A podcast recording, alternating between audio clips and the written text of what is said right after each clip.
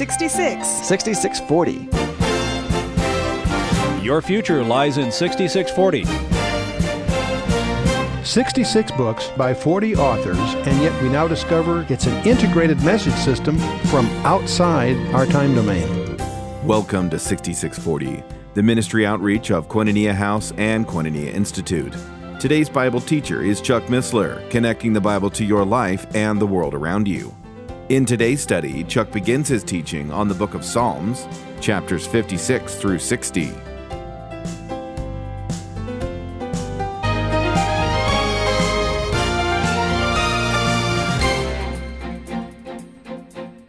Father, we just praise you for who you are.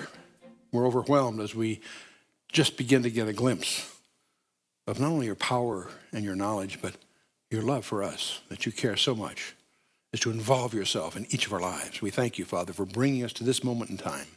And we pray that your purpose would be accomplished here, right now, with us this evening, as we commit ourselves into your hands in the name of Yeshua, our Lord and Savior, Jesus Christ. Amen.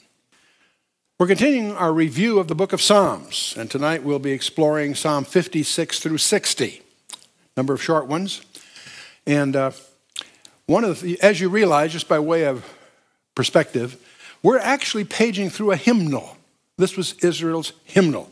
And uh, it's really poetry, but laced with strong theology. And not only historical implications, but future implications laced all through here. The Hebrew term for this book really means praises. And 55 of the 150 are specifically addressed to the chief musician. These were intended to be sung. Unfortunately, we don't have, through the centuries, uh, only a few clues as to the kind of instruments and how they did it. So we're really missing the musical side of this. The Greek term, of course, uh, came from uh, a poem to be sung or a stringed instrument, was a psalmoi, or psalter, a harp or string. Either way, out of that, the English term psalms has emerged. And uh, th- there are 150 of these. 73 of them are specifically ascribed to David. Um, there are a handful that are anonymous, many of which we believe were also written by David. Um, 12 by the Asaph, who was the head of the choir and 12 by the sons of Korah, who were also uh, obviously uh, major players in the Levitical musical scene there. A couple of them are ascribed to Solomon, and then there's a few others, including one by Moses. So they're very diverse. And uh, they are apparently collected in five books. Each book has ends with a benediction in a very specific way. And so most scholarly treats, uh, treatments, uh, treatments of the Psalms will deal with these five books. Some of them, because they're five, even parallel them with the Torah, the five books of Moses. They suggest that the first 41, which are a collection of the book, one, are about man, so they call it the Genesis one. And the next handful are about deliverance. The next by about, focus on the sanctuary. Next uh, uh on the wandering through the wilderness, that sort of thing and then the Word of God, and, and then what we are in that second book. I might point out that if you take the book of Psalms and call it five books, which it is, then you don't have 66 books, you've got 70 that make up the Bible. But if I go around telling people there's 70 books of the Bible, I'll get them all confused. So I stay with the 66 uh, count, which is what obviously most collections have. Now, the Genesis, Exodus, Leviticus, Numbers, Deuteronomy labeling um, I personally am very ambivalent about. I don't quite, as I wade through them, I don't see them that comfortably labeled. So I don't mention, I, I, I, may, I'm missing something, but if you're going through them and don't see something, don't be concerned. Others sort of like those labelings. They are five books, that's fine. But one of the problems we have as we go through this is the diversity of the Psalms. And they're really not intellectual exercises, they're devotional exercises. Our whole style is to go through the Bible verse by verse expositionally. The first thing you do with the text is you go through exegesis, that is, what is it saying? that's a translational kind of quest. But once having done that, then the next step is okay, what does the text mean?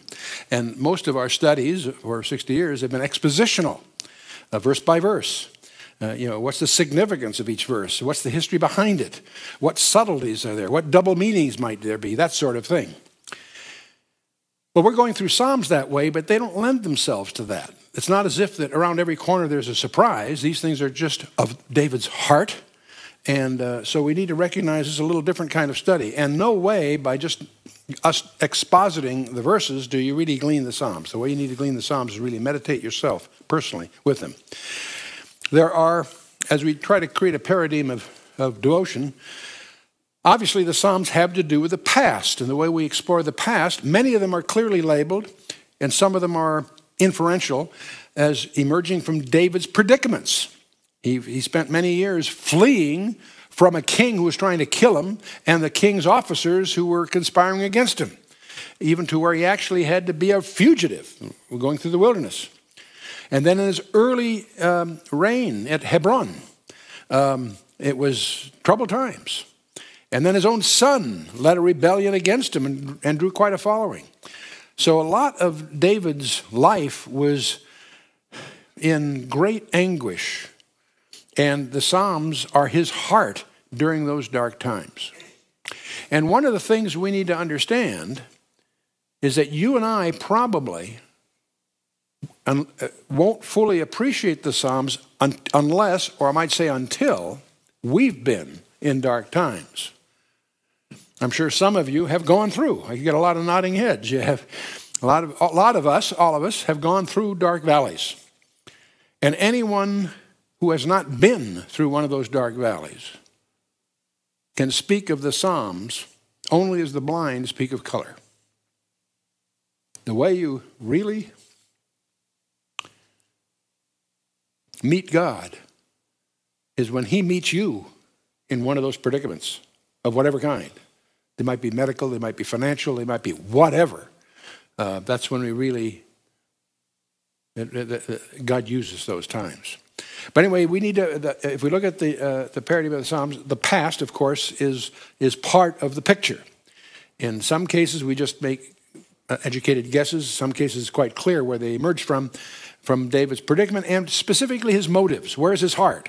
And there's times that he really calls out for God to avenge him his enemies.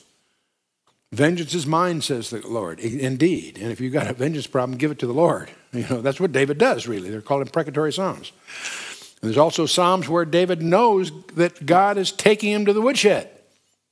And he deals with those. But there's uh, most of us, a challenge as we go through the Psalms is to try to get some glimmer as to how does this impact today especially Israel today. These are Israel's Psalms. The focus is Israel and God's people. Some of them can be broadened to God's people in the church sense, and you can do that cautiously, but that fits some situations. But how does this fit, uh, uh, impact today?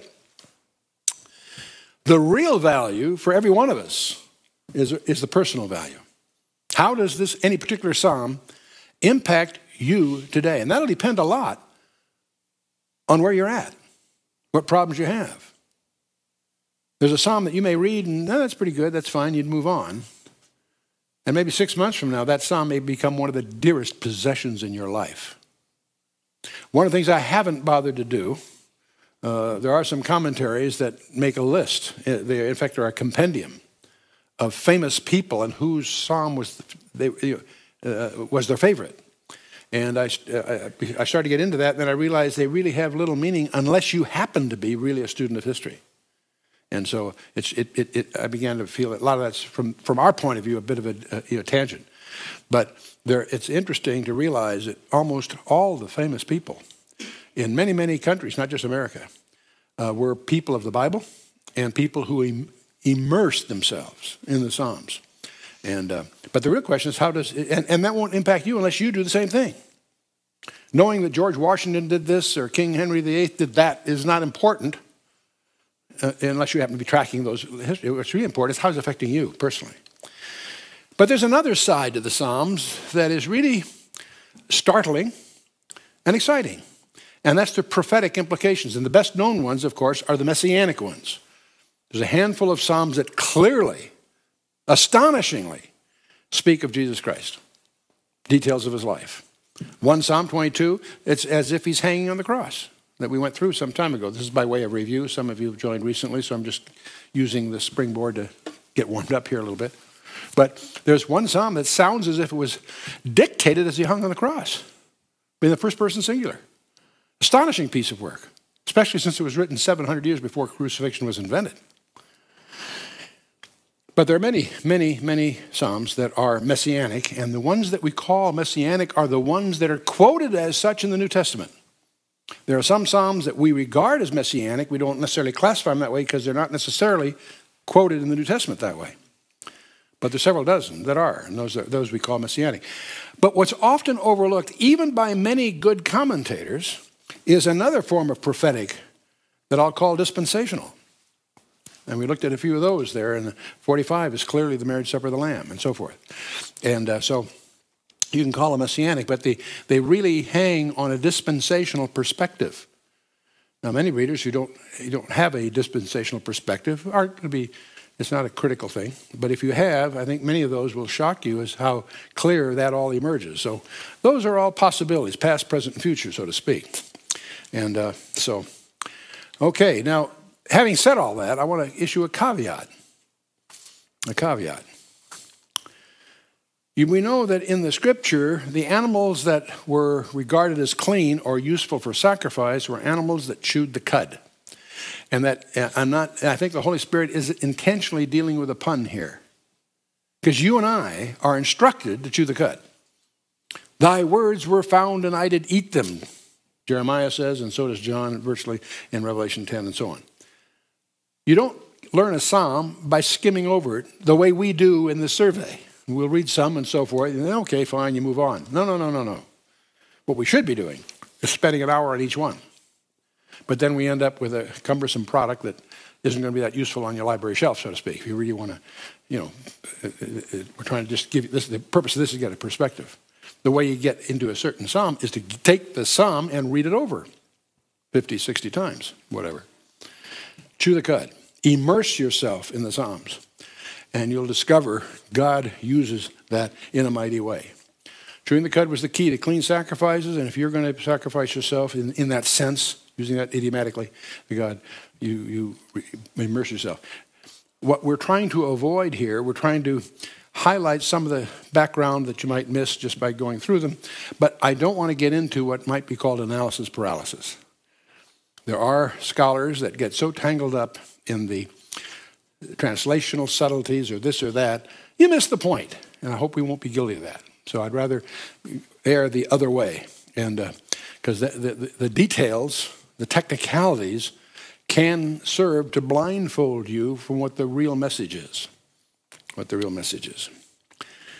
So we're looking for prayerful absorption rather than intellectual dissection. And so let's we'll try to keep that in mind as we go. But what we're hoping to achieve through this whole exercise is to expose you to what should be for you a gateway to his presence in a way that probably no other portions of the Word of God are. And there's many, many roles and missions of many portions of Scripture, but the Psalms are heart material. Okay, let's take Psalm 56 for the, this thing this evening. This is a, we're going to enter a delightful cluster of Psalms that are known as Michtam Psalms. There's, the word means substantial or enduring. Uh, it technically means engraven or permanent. So these are very special. And uh, in Psalm uh, uh 57, verse 7, that's coming up, uh, David says, My heart is fixed permanent. It, it's, it's immovable. And that's, that's sort of the thought that's behind a miktam. And so in uh, Delitzsch, the famous uh, expositor, called Psalm 56 the cheerful courage of a fugitive. That's the way he summarizes a psalm.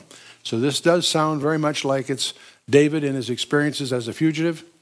And it's also may be viewed as prophetical in the sense of Israel's experience in the future as a message for today. So it has both characteristics. It was in, in an hour of deep despair, David fled to the Philistine city of Gath. And his, he didn't get a good reception there. They, they were very apprehensive about him. In fact, he finally had to resort to pretend to be insane to escape. It's all in 1 Samuel 21 as background. And Psalm 34 that we reviewed some time ago has came out of the same experience, we think. In Psalm 55, David wished that he had the wings of a dove so that he could fly away into the wilderness, you may recall. Well, that's, uh, that's sort of what, uh, in this psalm, his desire seems to be realized. And uh, some people would view this psalm also uh, as a picture of the Great Tribulation. That's the dispensational perspective that some people would glean from this psalm. So let's just jump in. There's a superscription which says, To the chief musician upon the Jonathan, which is uh, uh, uh, a, a, um, a of David when the Philistines took him in Gath. Be merciful unto me, O God, for man would swallow me up. He fighting daily oppresseth me. Mine enemies would daily swallow me up, for they be many that fight against me, O thou most high. This is from David's heart. He's fleeing, he's a fugitive, and he's got serious enemies that are out to kill him, sanctioned by the king, commissioned by the king to do that very thing. So I think most of us have probably not been in quite that serious a predicament. But when we are in a serious predicament, I think we can begin to relate to what he is experiencing here. What time I am afraid, I will trust in thee. One of the consistent things we find in David that is so that's the reason God can say of David, there's a man after my own heart. That David, he'll stumble and make mistakes, but his focus is invariably on God. His trust is in God. All the way through here, part of the Psalms declaration is David's continuing, unqualified, trust in God. What time I am afraid, I will trust in thee. And uh, no, he admits he's afraid. That's probably the first step in bravery, is to admit you, the fear. And uh, but he, even though he is fearful, he trusted the Lord to take care of him.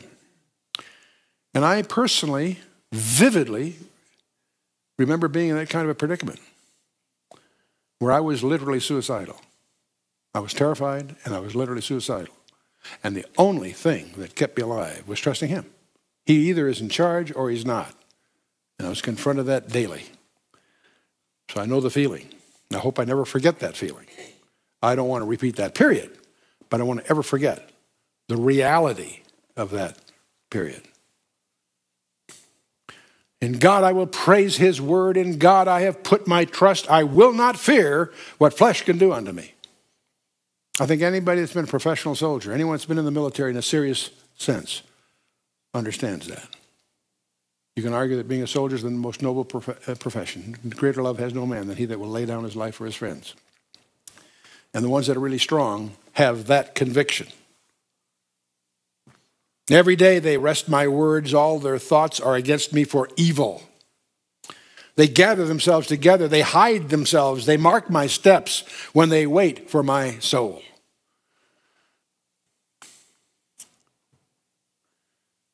I remember at the depth of one of my deepest valleys, I was terrified. I called Chuck Smith for advice. Got on the phone. Chuck, what do I do if I'm really frightened? Really. What do you do when you're really terrified? The answer came right back. Focus on the love of God. Sounds like such a cliche, doesn't it? No. Focus on the fact that God is and He loves you and He's in, he's in control. That, that takes care of it all. You really believe that? And uh, they gather themselves together, they hide themselves, they mark my steps when they wait for my soul. Oh boy. There's no fear in love, but perfect love casteth out fear. 1 John 4 18. And read the whole epistle of John for that matter. Continuing here. Verse 7 Shall they escape by iniquity? In thine anger cast down the people, O God. Thou tellest my wanderings. Put thou my tears into thy bottle. Are they not in thy book? When I cry unto thee, then shall mine enemies turn back. This I know, for God is for me. This idea of gathering tears in a bottle, we don't do that in our culture, but they did in the ancient cultures. They even had sometimes little wine, little flasks and stuff, and often they would bury it with the person in a funeral and stuff. That was a, that was a, a practice in ancient times. And he's speaking here idiomatically, of course, but put thou my tears into thy bottle. Are they not in thy book? Can you cry without God, with, uh, outside God's knowledge? Of course not. Not a sparrow can fall to the ground. They just know about. The very hairs on your head are numbered. I defy you to match that. Do many hairs are on your head? Anyone? Every time I take a shower, I have see the inventory drops a little bit here. but he knows. He knows. When I cry unto thee, then shall mine enemies turn back. This I know, for God is for me. Wow, what comfort that is. And uh, God knows every trip you take. God is taking note of it all. And uh, Matthew Henry likes to say the tears of God's persecuted people are bottled up and sealed among God's treasures. I think that's interesting. In God will I praise his word. In the Lord will I praise his word. In God have I put my trust. I will not be afraid what man can do unto me. Thy vows are upon me, O God. I will render praises to thee. Verse 10 here repeats verse 4. You think it's the same verse, not exactly. Verse 4 used Elohim, the creator God. Here it used Jehovah, Yod the covenant name of God. A more intimate one in a sense. And of course, I'll not be afraid of man. It reminds you of Romans 8.31. If God be for us, who can be against us? Paul exclaims in his, Romans chapter 8 that masterpiece of in the New Testament is really an echo of these same things. Thy vows are upon me, O God, I will render praises unto thee. For thou hast delivered my soul from death. Will not thou deliver my feet from falling, that I may walk before God in the light of the living? Paul says a similar thing in Galatians 5. You walk in the Spirit, and you shall not fulfill the lust of the flesh. And uh, dealing with the present tense of salvation. Salvation has three tenses past tense, separating you from the penalty of sin, present tense, separating you from the power of sin, and the future tense is separating you from the presence of sin. But you have the power over sin if you walk by the Spirit. And uh, the way Hal likes to, Hal Lindsey likes to summarize chapter 6 and 7, it ain't going to rain no more. R E I G N. Sin will no longer reign in your life. Yeah, you may stumble here and there, but but uh, it no longer will have control over your life. Romans 6, walking one step at a time. Okay, that's a little psalm. There's a whole bunch of short ones here we're doing this. Psalm 57.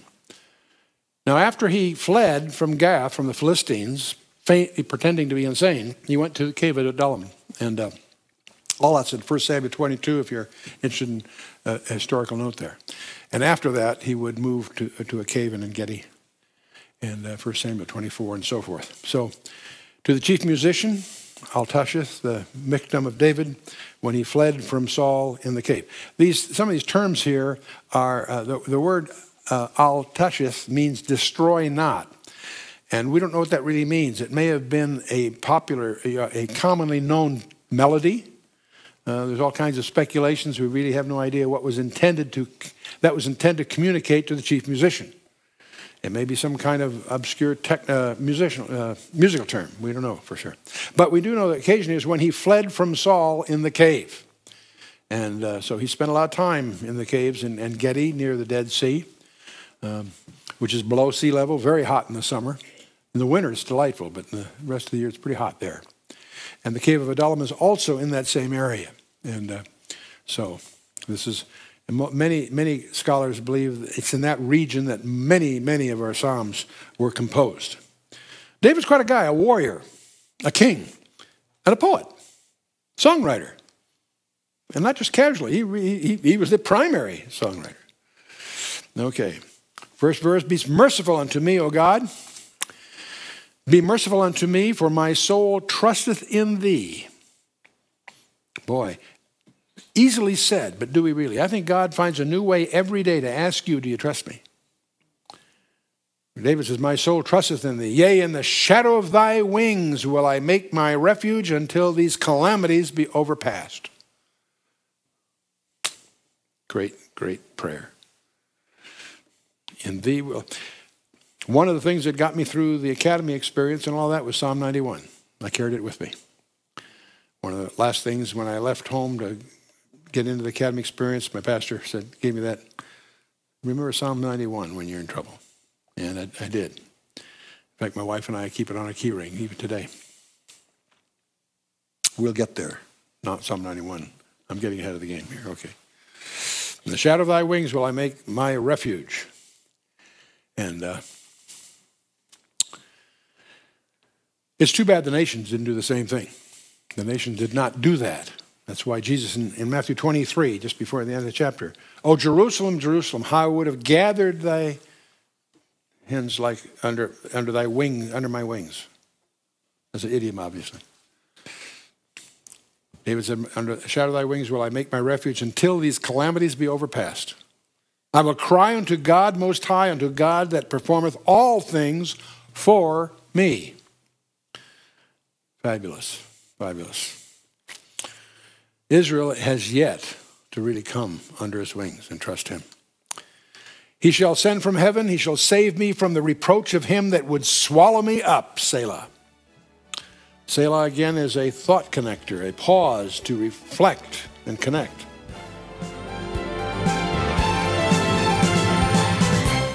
You've been listening to 6640, the ministry outreach of Koinonia House and Koinonia Institute. Today's Bible teacher was Chuck Missler, teaching through the book of Psalms. For a complete listing of resources available, please visit khouse.org. Or you can call us on 1 800 Khouse 1. To learn more about Koinonia Institute, visit koinoniainstitute.org. Thank you for listening to 6640 and for your continued prayerful support of this ministry. Until next time, as we continue this series, may God bless you with the knowledge of His Son, Jesus Christ, as you study His Word.